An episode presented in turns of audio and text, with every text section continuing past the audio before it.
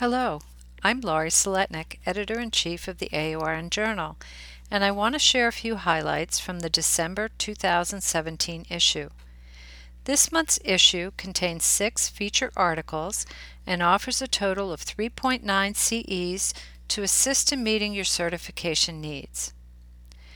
The special report, Results of the 2017 AORN Salary and Compensation Survey, reflects AORN's 15th annual compensation survey for perioperative nurses and uses a multiple regression model to examine how several variables, including job title, education level, certification, experience, and geographic region, affect nursing compensation. Comparisons between the 2017 data and data from previous years are presented by the authors. The effects of other forms of compensation, such as on call compensation, overtime, bonuses, shift differentials, and benefits on base compensation rates are also examined.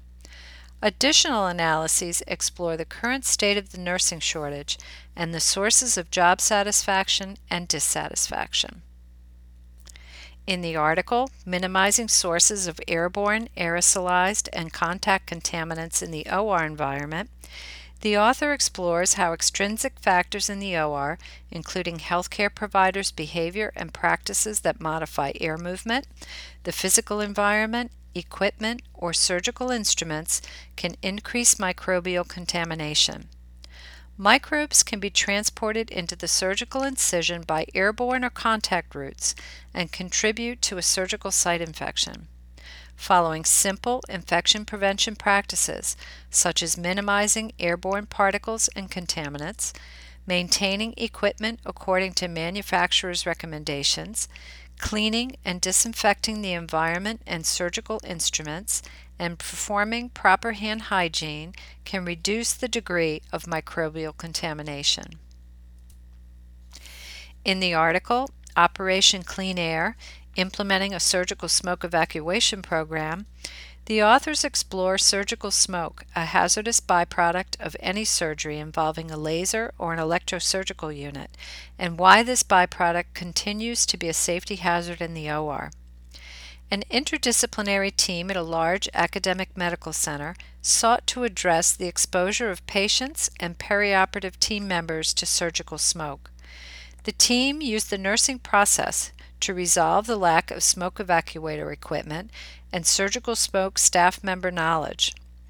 To increase the awareness of the hazards of surgical smoke, they gave presentations to nursing staff members and surgeons, who then completed educational modules. Audits were conducted in all ORs to monitor compliance. The use of smoke evacuation supplies at the facility has more than quadrupled since education began. In the article, Healthcare Workers' Use and Cleaning of X ray Aprons and Thyroid Shields, the authors evaluated the use and cleaning of X ray aprons and thyroid shields by surveying rural hospital system healthcare workers who wear these items. Of the 173 respondents, 89.6% were RNs and 54.3% were from inpatient or outpatient surgical settings. 78% of respondents reported soiled x ray aprons or thyroid shields, and 30.1% reported shield odors. 48% of the respondents indicated that they never spot cleaned.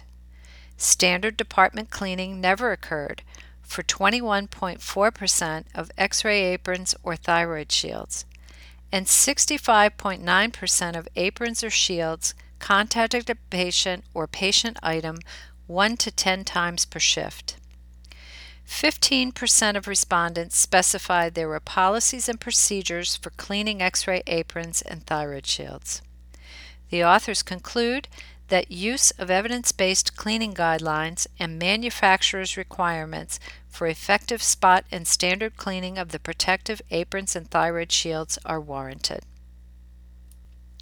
In the article, Evaluation of a Brief Team Training Intervention in Surgery, a Mixed Method Study, The authors evaluated a brief team training program in relation to teams' observed non technical skills in surgery, teams' perception of safety culture, and the training implementation. A mixed method study was used to analyze structured observations of 179 surgeries, a survey, and semi structured interviews with surgical team members from four selected surgical specialties. There were significant improvements in surgical teams' observed non technical skills and in use of the surgical safety checklist after participation in the program. From the participant interviews, the authors identified that production pressure and time constraints were the biggest barriers to implementation, and the greatest enabler was the organization's support for staff education initiatives. The result of this study highlights the complexities inherent in the development and evaluation of interdisciplinary patient safety interventions. In the article, Navigating Nursing Education, the authors point out that all nurses must embrace lifelong learning and engage in academic progression to help transform healthcare. This article explores the various forms of nursing education and focuses on the types of degrees available, the different practice roles and pathways, the types of educational institutions and programs, and accreditation and its governing bodies. The authors highlight the benefits to nurses who pursue additional education, such as career mobility, additional responsibilities, and personal satisfaction.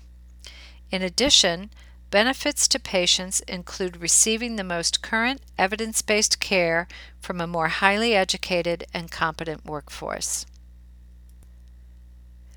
The Peri-Op briefing section of the December issue includes a lead feature titled Overcoming Challenges Related to Cleaning, Disinfection, and Sterilization Practices, a guideline first look article on team communication, a procedure at a glance on the open lobectomy, and an in focus article on the rise of competency based education training.